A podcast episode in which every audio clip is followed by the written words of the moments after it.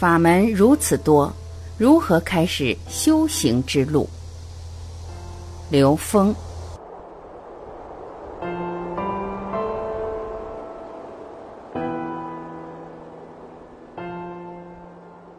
有人问刘峰老师：“修行我该从哪里开始做起？”刘峰老师回答：“其实我们通向山顶的路有无穷多。”那真正的路要开始，就要从现在，就是从当下。因为你说你明天再开始，说我前天已经开始了，这都没意义。只有当下，一切当下都是你的起点。那你当下的起点哪条路是最适合的呢？是跟你当下能够连接的这条路是最适合你的。很多人问我，老师，我适合修哪个法门呢？适合修哪种方法呢？我说，此时此刻，你如果决定要去到那个彻悟的境界，那么好，你发这个愿的时候，第一时间出现在你生命里的那个祝愿，就是你最适合的，因为你这个时候发出的念波，跟它同频的能量会第一时间回波，它会第一时间呈现在你的生命之中。我们人在修行过程中，在不同的时代、不同的时空点、不同的年龄段，面对不同的事物的时候，那个修行的题目、修行的方法是不一样的。古代一个人，他可能一辈子遇见过多少人，经历过多少事儿，走过多少路，在那个短暂的、有限的信息体系里面，可能一个法门就让他一辈子能够追寻。我们今天不是这么回事儿了。我们今天把累世的古代的每一个时空里面的能量关系全部集结到当下了，所以，我们现代人一打开电脑，你现在接触的信息复杂的多，复杂的不得了。各个宗教的信息，各种心灵的东西，你都知道，都会遇到。这个时候，你就知道每一个当下，你都有成就你的助缘呈现。这些智慧系统都是帮我们觉悟的。所以，你只有求同尊异，只有在所有的智慧系统里面，你不去评判，所有的呈现对你的成长都有意义。这个时候，你遇到的所有智慧系统全是祝愿，所以它不是一个一定之规，不是我今天说你今天用这条路是最好的。这个世界根本没有最好，只有最合适，而那个最合适的产生是产生于你的内在。你会不会在高维实践的过程中问你自己，给你自己的大愿不断的强化，不断的强化，告诉自己本自具足，不断的在现实中用你的直觉直心去面对现实的一切，这叫直心是道场，率性之谓道。所以有一句话叫法无定法。如果我今天告诉你一个法，你按照这个法就能修成，那我们可能会把你带偏。为什么呢？因为你的那个时空点，你的时空能量关系跟我不一样，跟我的经历不一样。就像是一个人曾经按这条路走成过，你按照他的这条路走，不一定能走成。为什么？时空密度、信息密度不一样了，路过的景观不一样了。你去完全的拷贝他的那个修成的方法，难度非常大。确实，古往今来有很多修正成就的人，他们也把修正的过程完整的记录下来。那现代人如果要按照这条路去修正的话，有一个条件，你必须再现他当时修行的那个时空条件，也就是你要建构跟他完全一样的高维实践条件，这个难度非常大。因为在古代那个时候的整个能量场分布、整个的时空能量关系，跟现代人面临的能量关系不一样，所以为什么很多修行要求人出家？你出家是有可能再现当时那个修行成就者的修行状态；你在家，你在现实的生命状态里边，可能你不容易达到他的修炼的这种境界和结果，因为你的实验条件变了。那么我们在现实里面给大家讲什么？我们只讲入世心法，我们只讲通用的方法。这种通用的方法是它可以在你的事业、在你的家庭、在你的情感、在你的身体、在所有面对的课题面前，在行住坐卧面前，你都可以用。这个心法就是信、愿、行、正。你相信内在本自具足，不断在三维空间里，在现实的生命里验证本自具足，不断验证你能做到心想事成。从小事做起，不断强化，让自己相信你本自具足，这是正信。这叫信为道源功德母。你没有树立起这个正信，你跟内在的道关联不上，你跟不同境界的功德关联不上。你只有相信本自具足这件事，才有可能关联。第二就是愿，你必须设定无上正觉的愿，你才能在你的整个生命过程永远不退转的向那个方向。第三，你必须得行。而这个行不是你在现实中做什么，是你在做的过程中不断的调整你的心，调整你的念，颠覆你的认知，这叫心行。所以万法必归于心法，万行必归于心行。没有心法和心行，所有的行都是徒劳的。第四就是正，正什么？正是什么？直心是道场，率性之谓道。用你的直觉去做决定，你决定那个当下做成了，帮助你证明本自具足；没有做成，帮助你觉察你的认知让你做不成这件事。你发现那个认知，你把它颠覆，下一次做就成了。这叫失败是成功之母。所以信愿行正是入世心法。它可以放在我们入世当下的每件事情上，可以真正把你的修行和你的生命合一，而不是两张皮。不是说我打坐的时候是在修行，我到现实中我就忘了。当你把事儿和修炼变成一回事的时候，你的生命才是不断在道场中，你才不断在精进，这才是有意义的事情。所以说，有效的方法源于这个入世的心法。它是一个通法，因人而异，每个人的题目不一样。有的人在这个阶段超越的就是情感，有的人在这个阶段就是要超越财富，在那个阶段就要超越恐惧。有的人就是来担当责任的。所以在不同的题目面前，没有一定之规，所以法无定法。如何实修实证，提升维度？刘峰老师回答。实证这个词，我们讲什么是实证？在现实中，很多人讲到实修实证，站在不同角度有不同的理解。对一般人来讲，他说你真正要有那个状态，你真正进入那个状态，比如你在打坐，你在做任何一种法门里面的修炼，有各种的方法让你进入到高维的一种状态，让你去体验获得高维的觉受，比如天眼开了，比如出体了。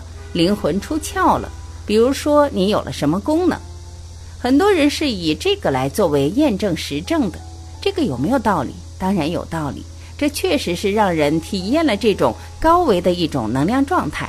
但这里面有一个非常重要的概念，实证本身是发生在什么状态下？如果你的实证是发生在某一个中间能量态的，如果你对这个实证的结果产生执着的时候。其实这个实证有的时候反而是一个障碍，也就像现实中有很多人具有了某种功能以后，结果他被自己的功能所限制了，这是一个非常重要的概念。我们反过来说，其实所有的宗教、心灵这些修炼的方法，都是在做着某种程度上的实证。这些实证是否能够真正把你带到 n 为 n 区域无穷大这种状态？把人带到高维，其实不是一个很难的事情。很多人很容易进入一种高维的这种生命状态的验证，但这里面有一个特别关键的点：你进了高维以后去哪里？曾经有一个心灵机构负责的朋友跟我说：“刘老师，我们的课程是能够让人进入心灵体验的，让人体验心灵能量的那个状态。”我说：“心灵的灵是高维。”把人带到高维，从某种意义上是挺危险的，你知道吗？他说：“为什么呀？”我说：“其实让人体验高维有一个很简单的方法，就是吸毒。一个人吸了毒的那个状态，你还不了解吗？确实，有些人他上了一些课，他会成瘾，上瘾的在那个课程里面去体验那种很嗨的一种状态。这个东西怎么去理解？到最后，他会把有限的钱放到这个课程里面，这个课收很多的费用啊。有的人甚至去借钱，甚至是卖了房子上这样的课程，结果到最后在现实中不知道怎么做人、怎么做事了。这跟吸毒有什么区别吗？这朋友问我：“哎呦，那您的意思是什么呢？”我说：“如果要进入高维，一定要有一个明确的终极目标，那个目标是遇到所有的状态，你都必须超越的一个目标。”没有任何一个中间态是让你停留在那个状态上的，所有东西你真正能把它变成助缘，而不停的有且不停顿，那个才重要。我说你有没有给出人这样的目标，或者让他真正的是以这个目标作为目的？他说这是什么呀？这就非常重要了。你做高维实践的时候，你有没有大愿？这点太重要了。你的愿，你的目标在哪？因为你把人整到森林里面，你不给人指南针，不告诉他去哪儿的话，那人在这里面就迷失了，很容易就迷失。所以说，高维实践对于很多人来讲，它是个很危险的事情。有些人给人做催眠或者做系统排列，把人带到那个能量状态以后，结果出现一些症状，驾驭不住了。所以，高维实践实际是一个很严谨的事情。你把人带到高维的时候，要给他方向。这个方向是什么呢？佛教智慧里面说的非常透，这就是《金刚经》里面一开篇，须菩提就问释迦牟尼佛：“善护念诸菩萨，善付嘱诸菩萨，菩萨云何应住？云何降伏其心？”佛祖啊，这些要成就圆满智慧的这些菩萨们，您对他们有什么嘱托呀？您怎么护持他们？您有什么样的方法来护持，让这个心住在什么地方，降服一切心魔？否则，他在中间会迷失的。释迦牟尼佛回答的很简单：应如是住，如是降服其心，发阿耨多罗三藐三菩提心。翻译成普通话，发无上正等正觉大愿。转化成科学语境，就是把意识放到 n 为 n 区域无穷大。当我们把那个意识、那个愿定位到最高境界的时候，这个时候你就知道，在中间没有任何一个中间层次值得你追求、值得你执着停留。那些东西都是一个中间过程，在中间过程的追求之中，你消耗掉整个的生命过程，你都不一定能够超越。所以在中间过程的这种攀援上，这里面需要的是一个永恒不变的目标。否则很有可能被中间的那个境界所障碍，迷失了。比如我们现在这些三维的人面前，突然跑出来一个人，他有四维功能，那就不得了了。他一会儿在你前面，一会儿在你后面，一会儿在上面，一会儿又跑你旁边，你根本不知道他什么时候出现在你身边的某个位置。然后他也知道你的过去，知道未来，你说什么他都明白。那在我面前，这个人不得了了。有了四维的境界的人，在我们人面前就神了。但是三比无穷大等于零，四比无穷大也等于零，五比无穷大也等于零啊，六比无穷大还等于零。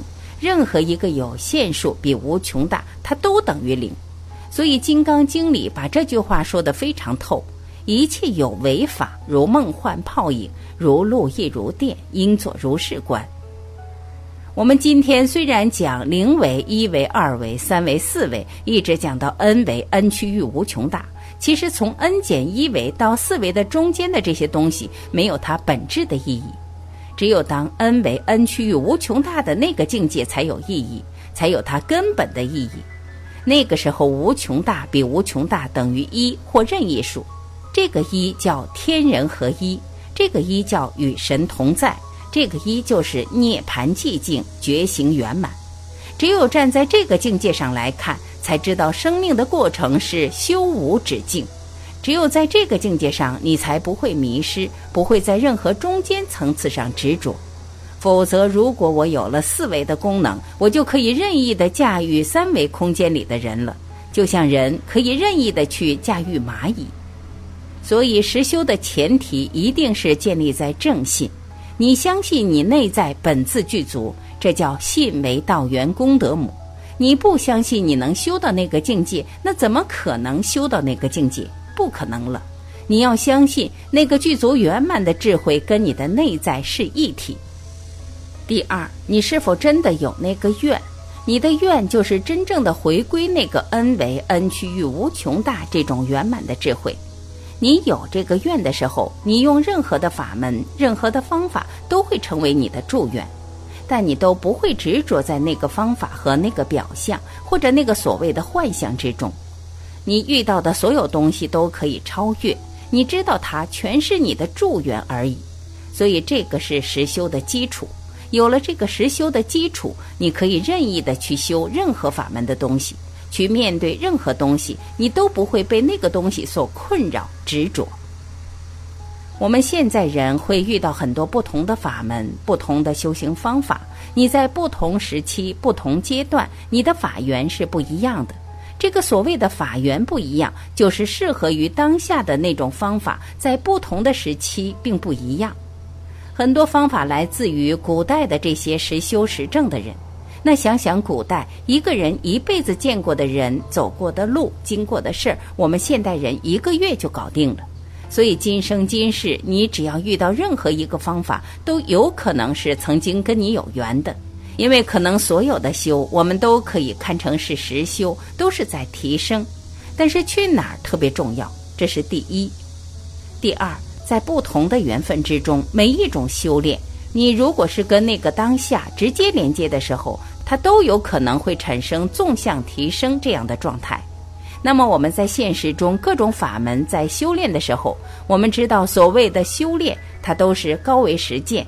高维实践，它有高维实践的条件，在不同的高维实践的设计中，它需要建立不同的高维实践条件。我们知道，在佛教密宗系统里面，它所表达的是什么？是有人曾经按照这个方法真正修成过，修到了那个境界，那么它有它一套安全的次第，它会告诉你现实的这种状态。而超越现实的这种认知状态，在进一步提升的那一个层次一个层次的状态，它所建构的高维实践条件是在那个修行的时空场里面建构的。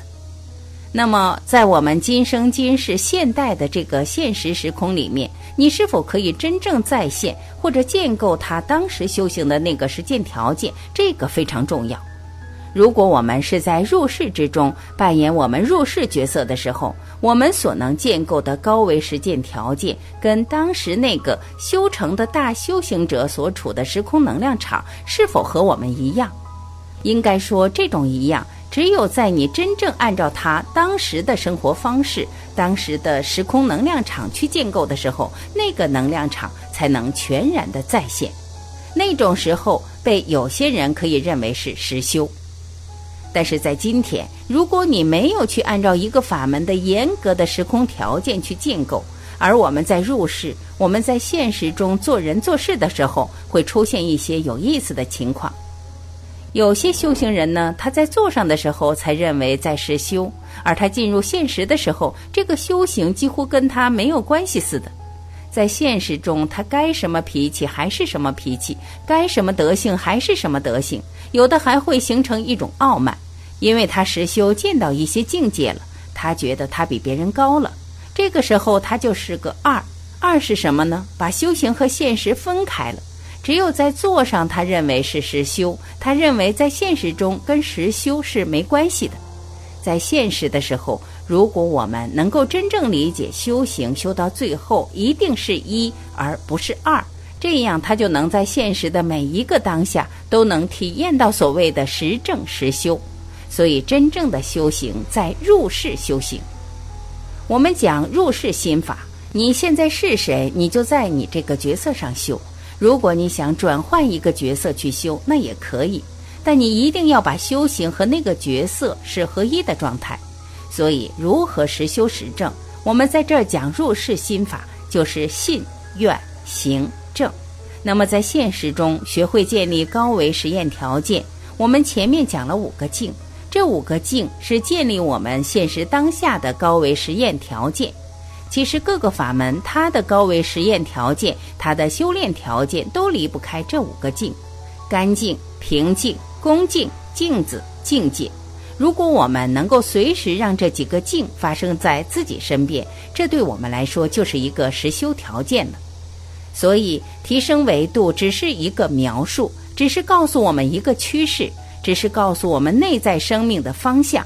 它是一种描述，而真正的目的，你只有把你的终极目标放到 n 为 n 趋于无穷大，放到无上正等正觉，放到天人合一的宇宙观。放到与神同在的境界，那么在现实中的所有高位实践的方向才是真正明确的，而且是既然不动的，它不会动摇的，它不退转，因为那个方向是唯一的，全部合一在那儿，所有的中间态都是必须指向它，而且都是过程。这样的话，我们在每一个当下就不会迷失了，即使迷失，你也会很快醒悟过来。